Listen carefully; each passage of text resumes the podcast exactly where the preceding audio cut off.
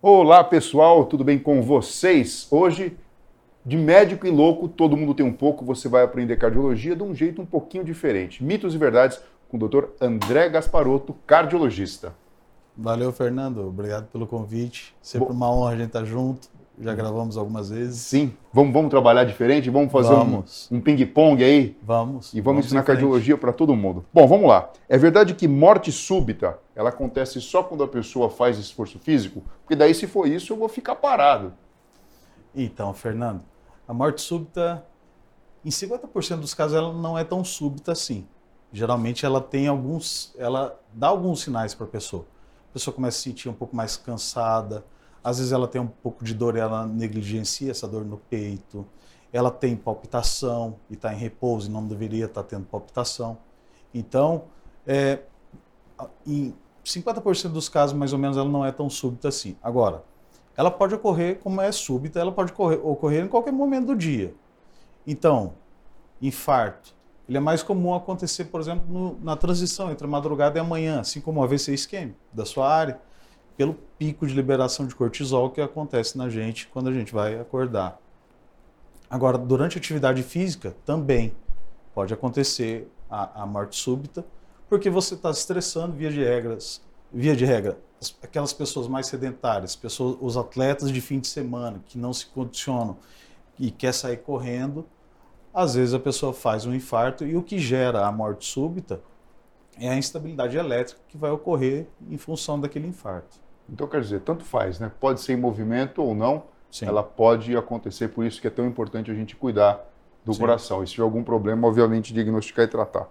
Essa aqui é uma perguntaça. É verdade que o estresse tem correlação direta com a saúde do coração? Ah, com certeza. Isso tem comprovação científica. O estresse, depressão, tudo tem correlação com o coração. O coração é um órgão que gosta de não ser muito incomodado. Ele gosta de paz, ele gosta das coisas com parcimônia, ele não quer muito estresse. Então, certamente, o estresse aumenta a liberação de adrenalina, ativa mais o sistema simpático. E a pessoa, mesmo em repouso, está com o sistema simpático ativado. Então, isso faz com que aumente a demanda de oxigênio para o coração. E, às vezes, aquela pessoa já tem alguma placa coronariana, pode instabilizar aquela placa e gerar um infarto e a pessoa ter complicações. Então, quer dizer, controlei meu estresse, a saúde do meu coração provavelmente vai estar sendo vista e preservada também. Vai lhe agradecer. André, uma perguntaça também aqui. A gente fala de câncer de mama, câncer de próstata, câncer de pulmão, câncer de pele, câncer disso, câncer daquilo. O coração não tem câncer? Tem câncer. Tem câncer, a maioria dos tumores são benignos, ou seja, não são cânceres, mas tem sim. Não é tão frequente quanto todos esses que você citou, mas tem, e tem alguns casos com metástase e tal, e que o tratamento, em muitos dos casos, é paliativo, é um tratamento com quimioterapia para inibir a progressão da doença, mas em outros casos é curativo o tratamento. Se tiver que tirar o coração inteiro, obviamente esse paciente não vai ser viável, né? Vai ser só um tratamento paliativo, mas existe sim. Quer dizer, a gente não ouve falar, mas está aí um mito, né, que acabou de ser quebrado. Então, sim, existe câncer de coração. Doença cardíaca em mulher é mais fatal? É mais fatal. Então isso é verdade. Fatal. O primeiro ponto que eu queria falar sobre isso, Fernando, é o seguinte. Se a gente for olhar lá nos dados estatísticos, que obviamente tem, no Brasil as coisas não são tão confiáveis, mas até a década de 70, a cada 10 infartos, 8 acontecia em homem. Hoje, 5 homens, 5 mulheres. Quer dizer, está meio a meio hoje em dia? Exatamente, está igual. Agora, por que as mulheres têm até 50% mais chance de vir a óbito no infarto do que o homem? Porque as mulheres, elas têm as artérias mais finas, as coronárias um pouco mais finas. Quer dizer, então o problema é anatômico? Anatômico também, sim. Elas têm as coronárias mais finas, então elas tendem a fazer obstruções mais altas nas coronárias. Então, a área de miocárdio que vai ficar isquêmica, que não vai receber sangue e que potencialmente pode gerar uma instabilidade elétrica e arritmia ventricular complexa é maior. Então, a mulher está mais suscetível. E um outro ponto que vale a pena a gente ressaltar é o seguinte. E por que houve essa inversão? As mulheres começaram a infartar mais. Primeiro, pelo aumento da expectativa de vida. Segundo, as mulheres estão trabalhando igual a gente, com um agravante. geralmente elas cuidam da casa. São elas que lavam a roupa, são elas que têm que tomar conta dos filhos. Então, ela tem uma jornada maior do que a nossa. O fato dela estar vivendo mais, a natureza é sábia. Por que que a mulher, até os 40 anos, 45, é raríssimo você ver uma mulher infartar? Porque ela tem um estrogênio. Então, a fêmea, aí no reino animal, o estrogênio ele é um vasodilatador e ele ajuda com que se retire a gordura que iria se depositar nas artérias do coração para ser metabolizado no fígado e ser excretado. E quando ela entra na menopausa, ela não tem mais isso. Ela se torna um homem do ponto de vista cardiovascular. Quer dizer, ela perde a proteção natural. Perde a proteção. Ou seja, a artéria pode entupir, o vaso que podia ficar um pouquinho mais dilatado deixa de ficar. Exato. Olha só. E já é mais fino por natureza. É, a gente está aprendendo aqui um monte de coisa. E me fala uma coisa, bebida energética, sabe essas para deixar, para dar um up? É verdade que elas de fato alteram o batimento do coração?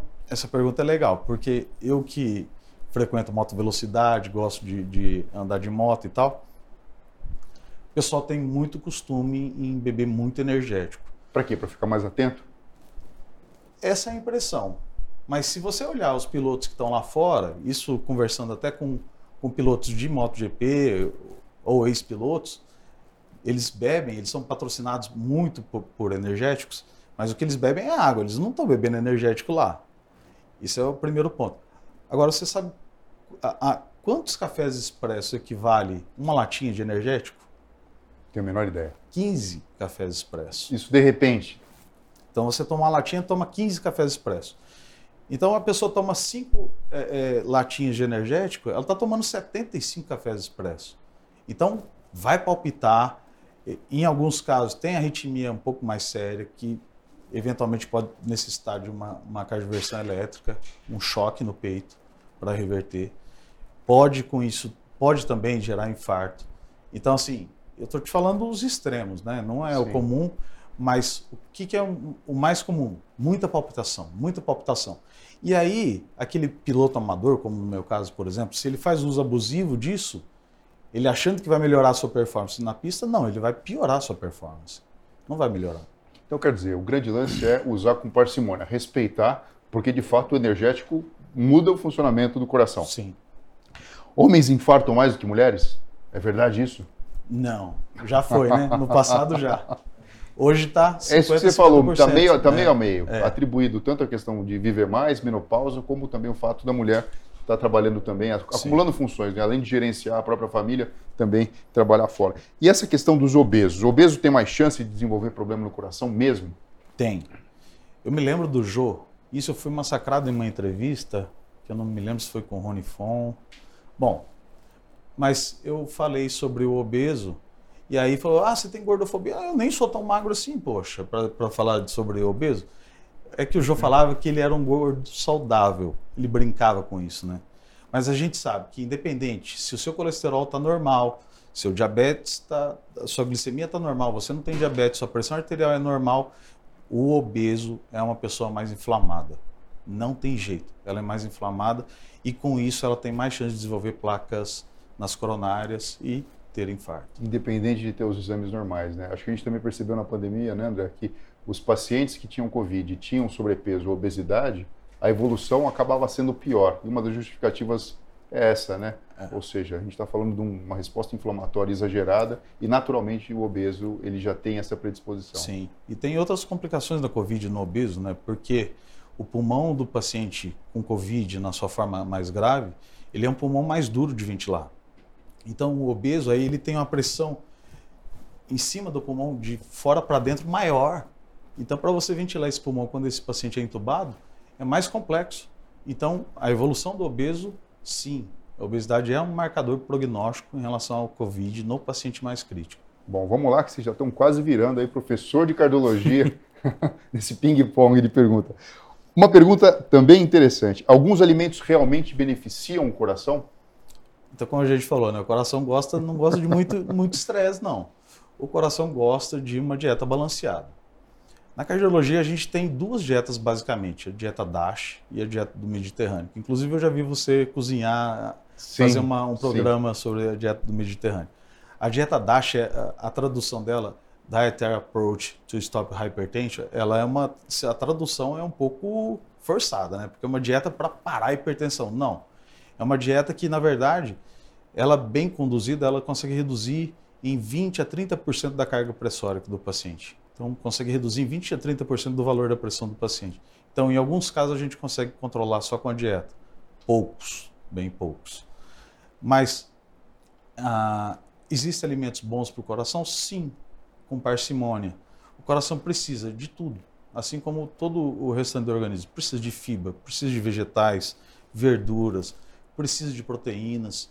Então, proteína magra, as castanhas, as gorduras insaturadas em quantidade moderada são benéficas para o coração. Eu vi um trabalho recente dizendo que se a gente trocasse 10 gramas de margarina, manteiga, ou enfim, né, qualquer tipo de gordura de origem animal, por 10 gramas de azeite de oliva, a gente conseguiria, na verdade, ter uma proteção, uma redução de 34% do risco de morte relacionado aí com esse problema. E você sabe por quê? É pelo seguinte: o dia que alguém inventar uma droga que faça com que o HDL suba verdadeiramente, essa pessoa ganha o Prêmio Nobel da Medicina. Peraí.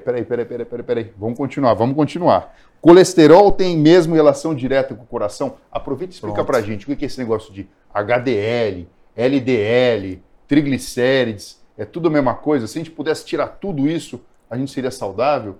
O que significa cada sigla dessa? Então, sobre esse comentário que você fez anteriormente, o que acontece quando você consome a gordura saudável? Você aumenta um pouco o seu HDL. O HDL, ele tem a função... Quando a gente fala LDL, HDL, na verdade, não é um colesterol diferente, é um carreador de gordura. Então, o HDL, a função dele, ele é chamado de bom por quê? Porque ele carrega, ele faz o caminho inverso. Ele tira a gordura que está nas artérias, não só do coração, mas do corpo como um todo, tira a gordura que está nas artérias, traz para o fígado ser metabolizado e excretado. Essa é a função do HDL. O LDL é o oposto, por isso que é o colesterol ruim. Ele pega a gordura que a gente come, que a gente produz, que o nosso organismo produz e leva para ser depositado nas coronárias. Então, por isso que quando a pessoa tem um HDL muito alto, essa pessoa tem uma proteção muito grande. Por isso que eu estava dizendo para você isso daí. Isso pode ser genético? Pessoas podem ter HDL alto? Pode. Família da minha mulher, todos eles vão me enterrar. Tem HDL de 90, 100, acredita? São valores muito altos. Bom, dica prática. Na faculdade, para decorar que qual era o colesterol bom, eu sempre colocava o seguinte, HDL, H de herói. Falei, esse aí é bom. Tem o L de Luim, né? Também. Mas isso é verdade. As pessoas que têm HDL muito alto, dificilmente elas desenvolvem doenças do aparelho cardiocirculatório. Agora, os remédios para colesterol, o que faz? Reduz o LDL, é isso? Qual é o trabalho desses remédios?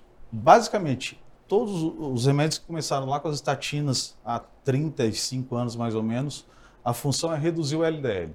Por isso que eu disse para você, existem algumas drogas para aumentar HDL? Sim. Elas são eficazes? Pouquíssimo. Aumenta 5, 10% o valor do HDL e muito efeito colateral. Geralmente não são tolerados pelos pacientes. Por isso que eu disse para você que a gente tem estatina que consegue reduzir em 200% o LDL da pessoa. Mas a gente não tem nenhuma droga que consiga aumentar em 30%, 40% o HDL da pessoa. Então, hoje, o que os grandes pesquisadores em lípides fazem? Eles tentam descobrir uma droga que faça aumentar o HDL, porque eles sabem que se eles descobrirem uma droga que dobra, triplica o valor do HDL, esquece o LDL. Deixa o LDL no valor que tiver. E os triglicérides? Os triglicérides também. Os triglicérides se depositam nas artérias do nosso coração, das pernas, do cérebro, também fazem mal. Agora, o triglicéride tem uma grande diferença do LDL e HDL. Os triglicérides, 80% dele está relacionado à nossa dieta. Pô, então peraí, você não precisa tomar remédio, isso aí eu posso tomar os cuidados. Exatamente. Então, por exemplo, você pega uma pessoa com 500 de triglicerídeos, tá? Totalmente inflamado, pode ter outras complicações, não só cardíacas, mas também pancreatite, ele pode ter com triglicerídeo muito alto. Essa pessoa, se ela para de comer carne vermelha, se ela tira o álcool, Fernando, não tem jeito, não tem como você voltar no consultório um mês depois e falar assim, André, eu parei de comer gorduras, farináceos, álcool e continuo 500. Não, mentira sua. Não tem, você está comendo errado. Está comendo, você continua comendo. E o LDL é o inverso, 80%, assim como o HDL, 80% é genético, está na nossa genética, 20% está na alimentação. Então, por mais restrições que você faça na sua alimentação, você vai tirar 20% do LDL. Por isso que muitos dos pacientes precisam tomar remédio para o colesterol. E o famoso check-up do coração? Porque a gente ouve falar sobre isso. Olha, você está ficando mais velho, faz um check-up, vamos ver a saúde. O que é o check-up? É um raio-x, eletrocardiograma? O que é? Então, aí eu faço até uma crítica a alguns laboratórios, até alguns colegas que têm como se fosse um checklist ali. O paciente não é um checklist. O paciente tem suas variáveis. Então, o check-up ele tem que ser individualizado. Por exemplo, o Fernando, com 40... Ah, foi seu aniversário esses dias, parabéns. Muito obrigado. 47 primaveras. Já está chegando nos 50. Então, o Fernando, com 47 anos, com IMC baixo, não é hipertenso, não é diabético, não tem sintoma de absolutamente nada. Será que ele precisa ir a cada 6 meses? Será que eu preciso ver o colesterol dele a cada 6 meses, a glicemia dele a cada 6 meses? Se está tudo normal? Não. Agora, esse mesmo Fernando, de 47 anos, já fez uma cirurgia, já colocou ponte de safena, já colocou estente, já tem doença renal, tem diabetes, tem hipertensão. Esse cara tem que ter ele na minha mão. Então, o nível a quantidade de exames, elas também precisam ser direcionadas para o paciente e não só para uma faixa etária. O que é recomendado? Que após os 40 anos, pelo menos uma vez ao ano, o paciente vá ao consultório. Um outro problema, aí voltando lá atrás, das mulheres, geralmente o médico de confiança do homem é o cardiologista, e o da mulher é o ginecologista. Então, muitas das vezes, sem crítica direta nenhuma às ginecologistas, mas às vezes elas querem conduzir as doenças cardiológicas e podem se embananar, assim como eu também posso ter problema em querer conduzir uma doença ginecológica. E às vezes passa batido, algum sintoma passa batido, é mal interpretado o resultado de um exame, ou é muito tratado, ou é subtratado o paciente. Então, tudo isso tem que ser levado em conta. Bacana você está falando, né? Se a gente sabe que grande parte das mortes no mundo tem relação direta com doenças cardiovasculares, é lógico que o cardiologista acaba sendo o especialista que vai ter maior know-how para tratar e lidar com essas situações. André, sintomas de infarto agudo do miocárdio, ou então descompensação de uma insuficiência cardíaca, na atualidade, pode ter confusão com infecção pelo COVID? Poxa, isso infelizmente aconteceu muito. Sabe que eu tive até um amigo que teve uma obstrução arterial, é médico, então ele mesmo se diagnosticou. Ele, André, tô com uma obstrução na femoral. Tá, minha perna tá gelada, eu tô indo pro PS, alguém tem que desobstruir isso daí. Isso foi lá no início da pandemia, ele tinha COVID. Então, a doença pelo coronavírus, ela é muito trombogênica. Especialmente as cepas anteriores, nessa a gente não está vendo tanto. A Omicron menos? Sim, menos. Então, os pacientes fazem infarto, fazem embolia pulmonar e às vezes é o primeiro sintoma. A esposa de um colega que trabalha comigo, o primeiro sintoma dela foi uma dor pleurítica, que a gente fala, que é a dor quando a gente respira. E aí foi para o hospital, tinha TEP, tinha embolia pulmonar, só que estava com Covid. Então, sim. Os sintomas da insuficiência cardíaca, os mais frequentes, tosse, falta de ar, batata, né? Então, por isso que esses pacientes, quando eles são internados, é mandatório, até eles terem o teste de COVID, eles estarem isolados dos demais pacientes, porque eles podem estar com COVID. Então, isso é um trabalho, assim, na nossa instituição, que é um trabalho feito a muitas mãos para dar certo, para evitar a infecção intra-hospitalar e morte intra-hospitalar. Porque tudo que você não quer é você entrar com uma doença e morrer por uma outra doença. Dr. André, e a última, mas não a menos importante pergunta, aliás, eu acho que muitas pessoas aqui querem ouvir essa resposta da boca de um cardiologista, de um especialista. A vacina para a Covid-19, independente do fabricante, da forma que ela foi desenvolvida, existe correlação do processo da vacina com a manifestação de doenças do coração? Primeira coisa que eu vou te falar, Fernando, meu filho foi vacinado ontem, tem 5 anos. Então você já sabe que eu sou um cara totalmente pró-vacina. Sei, acredito piamente que a única medida para nos tirar da pandemia é a vacinação em massa. Então, mas respondendo objetivamente a sua pergunta, Não existe. Não existe. Em adultos, é muito falado nas vacinas com RNA mensageiro que elas induzem muitos casos de miocardite. Nos adultos, a infecção tem até a prevalência de miocardite até 1000 vezes maior do que em relação à vacina. Então, assim, na primeira e na segunda onda, nós vimos muitos casos de miocardite séria relacionada à doença, inclusive paciente que para transplante. Para vacina, tudo que tem no mundo é de miocardite leve. E aí, algumas pessoas falam assim, ah, mas miocardite... E eu já vi isso na TV, isso é sério, um médico falar. Que miocardite, não existe miocardite leve, porque toda miocardite deixa sequela. Fernando, nós dois provavelmente já tivemos miocardite leve.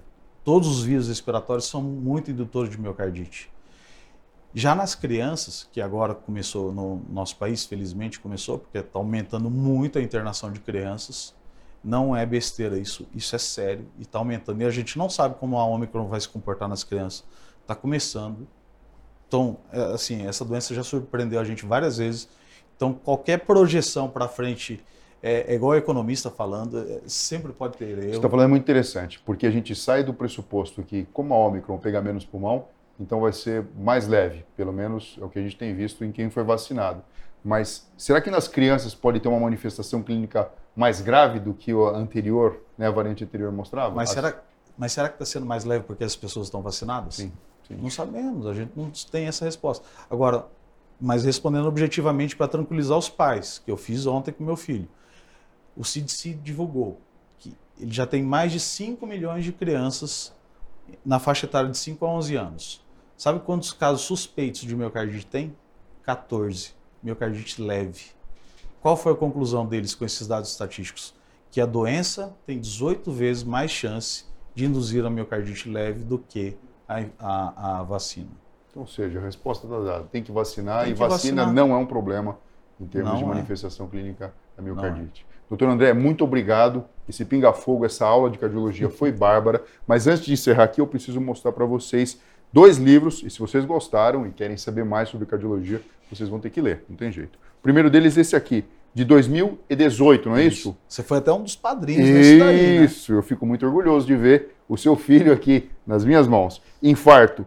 Antes, durante e depois. Quebrando os mitos. Que é um jeito bem bacana da gente ensinar e falar para toda a população, informações importantes sobre o coração.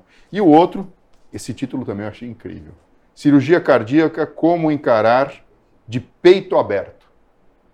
São livros extremamente interessantes, voltados para todo o público. Então, você pode ser médico, estudante de medicina, de qualquer profissão da área da saúde, mas você pode absolutamente não saber nada de medicina, que você vai conseguir encontrar e entender exatamente aqui informações importantes sobre o coração. E como é que as pessoas podem conseguir ter acesso ao livro, André? Fernando, no Google, se você procurar, ela tem várias livrarias virtuais, mas no site da Manole tem também, que é a editora. Sim. Mas tem lá também. Eu acho que esse daqui na Manole já está em falta já, o primeiro. O segundo eu sei que ainda tem um pouco, vai ter que sair uma segunda edição. E olha que ele não foi lançado oficialmente ainda. Felizmente. Então procura na internet, corre lá e saiba mais sobre cardiologia com o Dr. André Gasparotto. Muito obrigado, André. Eu que agradeço, Fernando. Muito obrigado. Pessoal, até a próxima.